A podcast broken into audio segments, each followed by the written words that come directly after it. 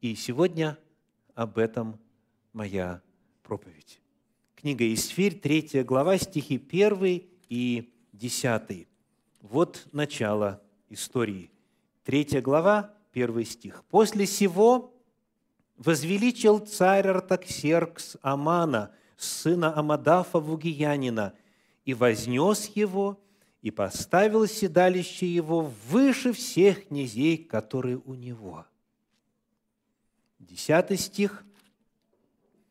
«Тогда снял царь перстень свой с руки своей и отдал его Аману, сыну Амадафа, Вугиянину».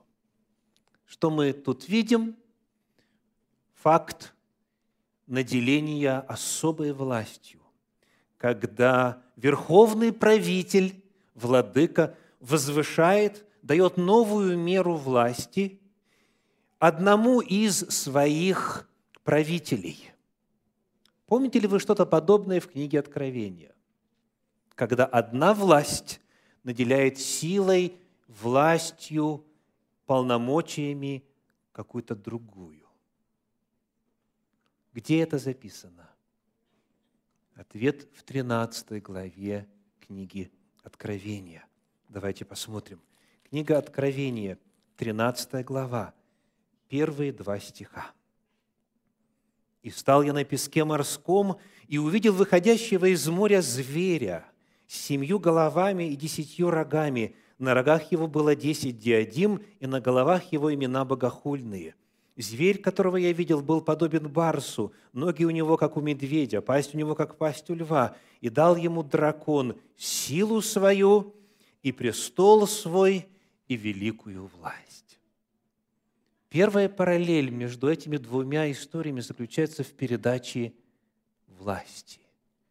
Когда наделяется властью и полномочиями одна сила, получая ее от более могущественной, от более мощной. Читая дальше третью, книгу, третью главу книги Исфирь, мы находим во втором стихе следующие слова. «И все служащие при царе, которые были у царских ворот, кланялись и падали ниц пред Аманом, ибо так приказал царь. Есть ли что-то похожее в 13 главе книги Откровения? Читаем, читаем в 13 главе стихи 3 и 4.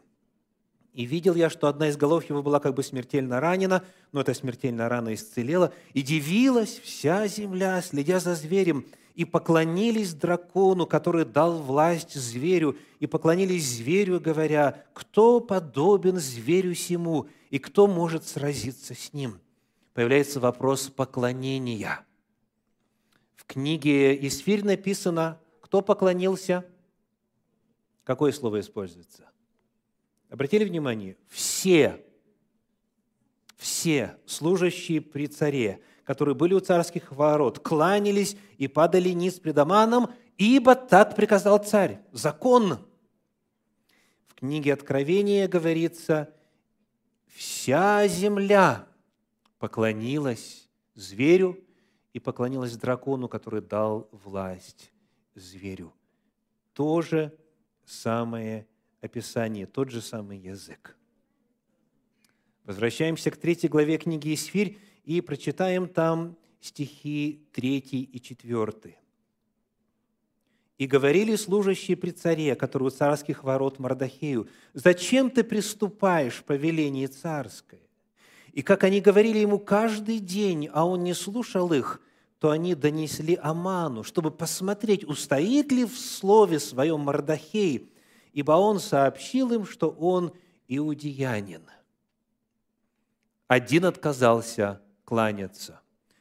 Один отказался выполнять царское постановление, пошел против власти, против закона. Вопрос, очень важный вопрос. В чем была причина этого отказа? Здесь у исследователей есть разные взгляды. Я хочу поделиться тем, что я нахожу в Священном Писании.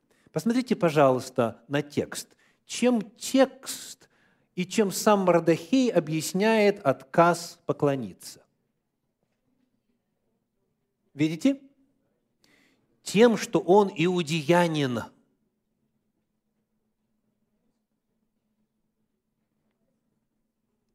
Вот причина. А что же это заявление такое? Иудеянин, молдаванин, украинец и так далее. Так? В чем особенность? Читаем дальше.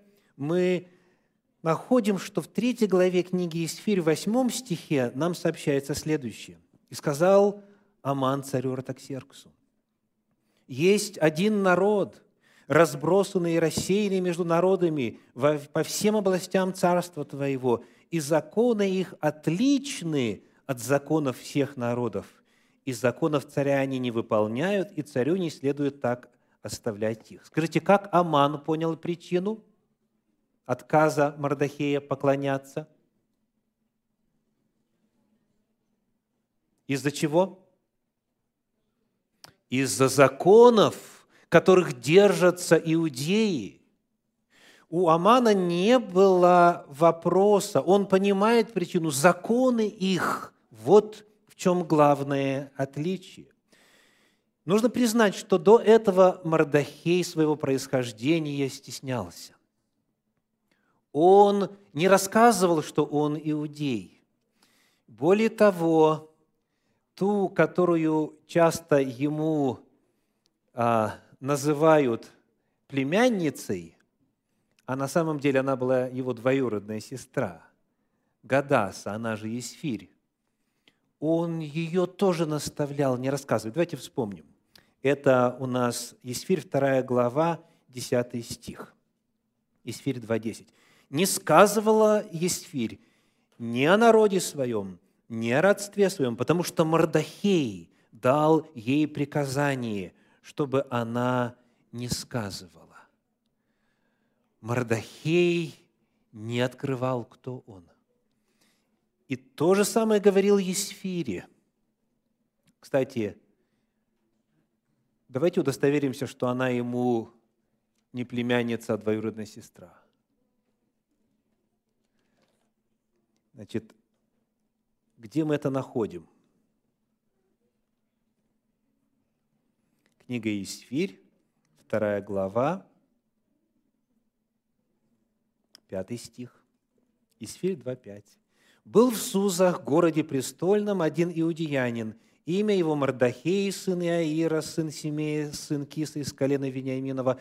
Он переселен из Иерусалима вместе с пленниками, выведенными с Иехонию, царем иудейским, которых переселил на Навуходоносор царь Вавилонский. Он был воспитателем Гадасы, она же Есфирь, дочери дяди его. Итак, Какое у них родство? Кто она ему? Она дочь его дяди. У кого-нибудь из вас есть дочь дяди? Кем она вам приходится? Двоюродная сестра, да? Ну, стало быть, и Гадаса, и Сфирь тоже, и Мардахей в таких были отношениях, так? Хотя почему-то, и это очень распространенная ошибка, многие полагают, что она была его племянницей. Но это не главное. Это просто, чтобы исполнить всякую правду. Главный вопрос вот какой. Эти люди, живя в столице Медоперсидского государства, Медоперсидской империи, они таились своего происхождения. Они были пленниками еще со времен Вавилонской империи. Потом Вавилон был завоеван Медоперсией, и они не рассказывали, кто они. Но потом что-то поменялось. И он, Мардахей, который запрещал своей двоюродной сестре рассказывать об их происхождении, он сам стал рассказывать. Когда ему говорили, ты почему не поклоняешься? Он говорил, потому что я иудеянин. Причина в Божьем законе. И в Божьем законе это очень четко прописано. Интересно также отметить, что еще раньше – когда только началась эпоха Медоперсии, вот мы читаем в книге Даниила в 6 главе, в 5 стихе, следующее, Даниила 6.5. «И эти люди сказали, не найти нам предлога против Даниила, если мы не найдем его против него в законе Бога его». Помните, его соперники, они пытались с разных сторон подойти. пытались уловить его в чем-то, но он во всем был верен, и никакой погрешности не было за ним обнаружено. И они сказали, только в одном месте мы сможем найти вину против него. Где? В законе Бога его. О чем это свидетельствует? Они знали, что есть Тора, они знали, что есть Пятикнижье, они имели представление о законах, и они знали, что иудеи молятся по графику, как написано в Пятикнижье Моисеевом, как Господь установил в своей Торе. То есть о законе Божьем, о заповедях Божьих было известно. В Медоперсии знали о Торе, по которой жили иудеи. Итак, вот указ вот повеление, все должны кланяться, но Мардахей не кланяется. Причина религиозная, причина духовная, причина Божьей заповеди.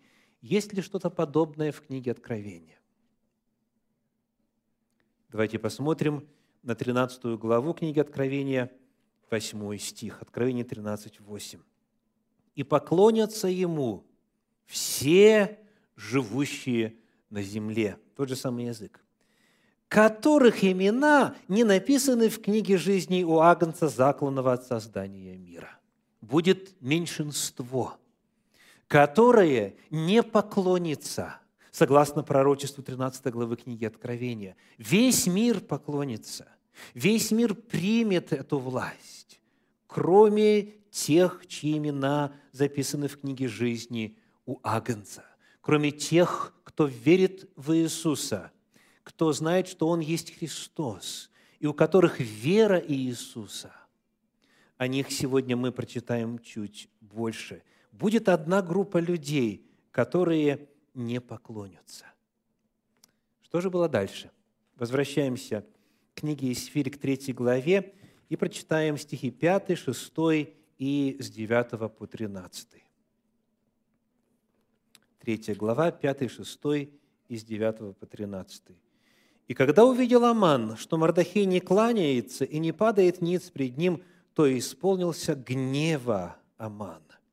И показалось ему ничтожным наложить руку на одного Мардахея, но так как сказали ему, из какого рода Мардахей, то задумал Аман истребить всех иудеев, которые были во всем царстве Артаксеркса, как народ – Мардахеев. С 9 стиха, «Если царю благоугодно, то пусть будет предписано истребить их, и десять тысяч талантов серебра я отвешу в руки приставников, чтобы внести в казну царскую. Тогда снял царь перстень свой с руки своей и отдал его Аману, сыну Амадафа Вугиянину, чтобы скрепить указ против иудеев. И сказал царь Аману, отдаю тебе это серебро и народ, поступи с ними, как тебе угодно. И призваны были песцы царские в первый месяц, в тринадцатый день его. И написано было, как приказал Аман, к сатрапам царским и к начальствующим над каждой областью, и к князьям у каждого народа, в каждую область письменами ее, каждому народу на языке его. Все было написано от имени царя Артаксеркса и скреплено царским перстнем. И посланы были письма через гонцов во все области царя, чтобы убить, погубить и истребить всех иудеев, малого и старого, детей и женщин в один день, в тринадцатый день двенадцатого месяца, то есть месяца Адара, и имение их разграбить. Замысел истребить народ Божий поголовно. Обращает на себя внимание, что это было во всех народах, во всех царствах, на всех языках подвластных Медоперсидской империи, 127 областей, истребить весь народ Божий. Есть ли что-то похожее в книге Откровения? Да. 13 глава, 15 стих говорит, «И дано ему было вложить дух в образ зверя, чтобы образ зверя и говорил, и действовал так, чтобы убиваем был всякий, кто не будет поклоняться образу зверя. Настанет время, согласно пророчеству, когда по всей земле встанет тот же самый вопрос – поклониться или нет, остаться верным заповедям Божьим или нарушить их. И для тех, кто осмелится сопротивляться, будет предписано дабы убиваем был всякий, кто не будет поклоняться, кто не будет принимать начертание зверя и поклоняться образу зверя. Настанет самое мрачное время в истории. То, что имело место в отдельно взятой империи, хоть и большой, в Медоперсии, оно скоро грянет на всю нашу землю, на все царства мира. Настанет время, когда против народа Божьего будут приняты соответствующие законы, во свете которых дабы убиваем был всякий, кто не будет поклоняться. Попытайтесь представить себя на месте Мардахея, Исфири, всех иудеев, всего народа Божьего в тот момент, когда был издан закон и назначена дата уничтожения всех.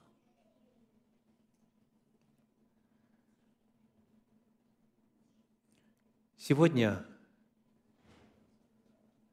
когда у многих из вас есть родственники, друзья, знакомые на территории Украины.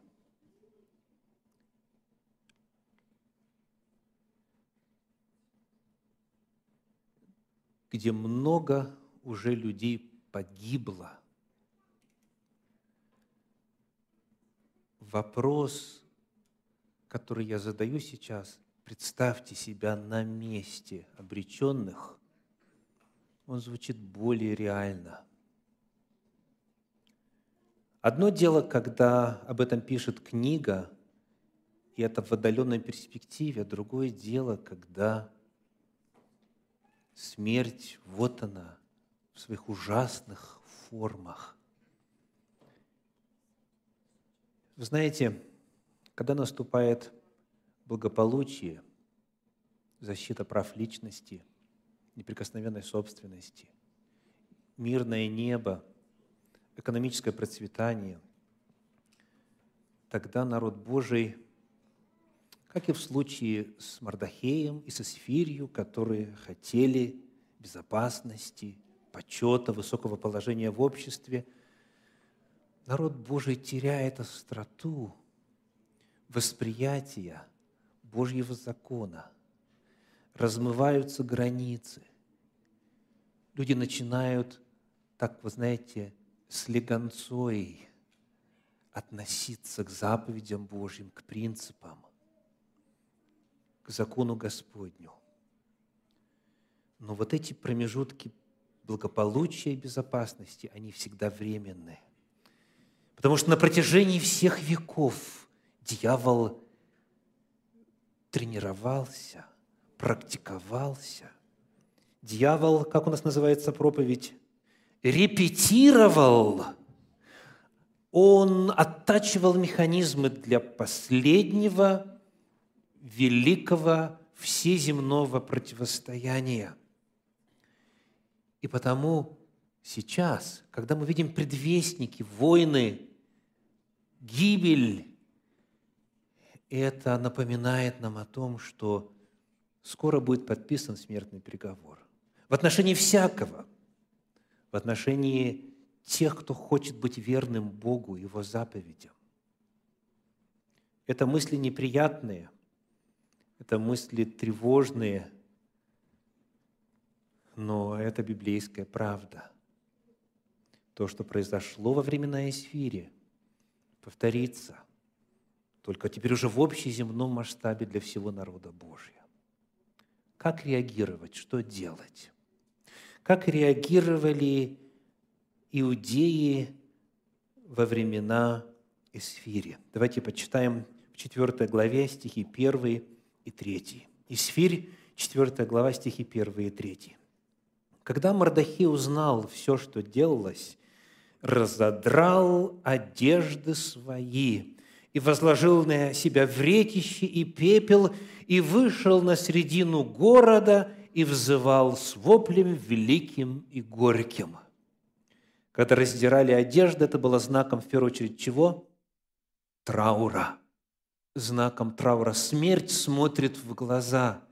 У нас траур, у нас вопль великий и горький. И дальше в третьем стихе, равный во всякой области и месте, куда только доходило повеление царя и указ его, было большое сетование у иудеев, и пост, и плач, и вопль, вретище и пепел служили постелью для многих. Дата назначена. Скоро нас убьют. Вот в такой ситуации ужас, страх, траур, вопли, крики, сетование понятны и естественны. Но вот во всей этой череде описания состояния народа Божия есть одно слово, которое уже начинает звучать оптимистично. Какое это слово? Громче. Пост. Пост. Что такое пост? Пост – это не диета, пост – это не голодовка, пост – это средство обращения к Богу. Пост – это средство духовного противостояния. Поэтому вот к тому, что уже описано, ко всему этому трагизму добавляется одно очень важное слово, которое уже вселяет надежду и начинает звучать оптимистично. Пост. Постятся тогда, когда обращаются к Богу. Скажите, какое второе слово используется в паре всегда? Пост и, и молитва. Пост и молитва. И весь народ во всякой области, во всяком месте, куда доходило повеление царя, весь народ постился. Дальше, в 4 главе, в стихах с 15 по 17 написано, «И сказала Есфирь в ответ Мардахею, «Пойди, собери всех иудеев, находящихся в Сузах, в столице, и поститесь ради меня, и не ешьте, и не пейте три дня, ни днем, ни ночью, и я с служанками моими буду также поститься, и потом пойду к царю, хотя это против закона. И если погибнуть, погибну, и пошел Мардахей и сделал, как приказала ему Есфирь. Остается одна надежда, только лишь на Господа, только лишь на Всемогущего, на Защитника, Спасителя, Избавителя, и народ прибегает к Богу. И, что очень важно отметить, посмотрите, пожалуйста, на конец 16 стиха еще раз. Есфирь 4, 16. Что вы там видите? готовность погибнуть. То есть, это очень важно. Я пойду против закона, и если погибнуть, погибну. И вот эти вот два состояния, во-первых, пост и молитва, Господи, спаси нас, избави нас, сохрани нас – которые должны сопровождаться чем? Верой. В то, что Бог и силен, и услышит, и избавит. Вот с одной стороны, и затем второе состояние, которое выражено этими словами в конце 16 стиха. Готовность умереть. Вот в этом состоянии оказался народ Божий. Решимость жертвовать своей жизнью, если Господь не избавит. Это то же самое, что было в свое время в устах друзей Даниила. Помните? Бог наш, которому мы служим, Он, давайте вместе, Он силен спасти нас от печи, распаленной огнем, и от руки Твоей царь избавит. А дальше что? Но если и не будет всего – то будет известно тебе, царь, что мы не поклонимся, потому что это вопросы принципиальные. И вот в этом состоянии сознания, когда с одной стороны ты знаешь, что Бог силен и может тебя избавить, а с другой стороны ты тем не менее готов отдать свою жизнь, только лишь быть бы верным Богу, это очень трудное состояние. Это очень трудное состояние. Вера, с одной стороны, уверенность и готовность отдать свою жизнь ради Господа. И вот, есть ли что-то похожее в книге Откровения на эту тему? В отношении реакции народа Божьего, предсказанной касательно вот того эдикта об убиении всех, кто соблюдает заповеди Божьи и веру в Иисуса.